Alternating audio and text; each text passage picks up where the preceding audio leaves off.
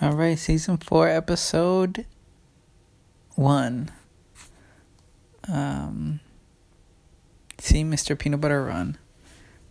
I mean,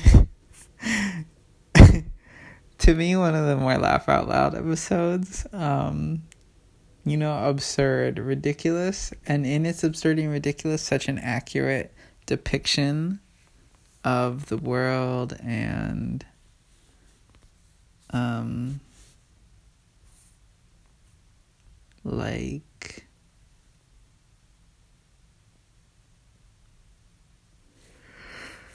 news media. News media like just being sensationalist and like politicians being just like ridiculous and you know the public being ridiculous and corruption and just all of it. And yeah i just love the msnbc scenes and they're so like fucking hilarious. And I I've been like when I've been rewatching this time I've been going so slow and like pausing in every little scene so I can see all the background like components because they put so much time into each thing and I pause to see all the the ticker tapes uh like the the running headlines at the bottom of MSNBC and one was like A rising tide, a rising sea level raises all boats, claims fossil fuel representative at climate change summit. and it's just like the way corporate media gives so much airtime to just like bullshit and um yeah, it's just all very insightful and funny and accurate. Um And oh, today's January 11th, 2021. And in the context of this Trump time, it's also interesting to watch back on this.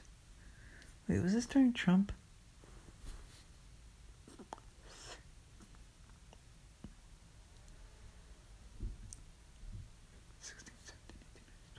I think this was before Trump, although I'm not sure. But the end of the episode, like where Peanut Butter is Mr. Peanut Butter is like cheering, like hyping up the crowd after the ridiculous like snow the ski competition, and he's like, "Who's you know he's he went to Yale or wherever he went to, but Dartmouth I don't know, but who's for the regular people?" And then everyone's like cheering for him, and it's just like showing this populism, which in this day and age is pretty much only what we see as right wing populism in power here and globally for the most part. It's the dominant populism, and it's just interesting to see that a few years ago.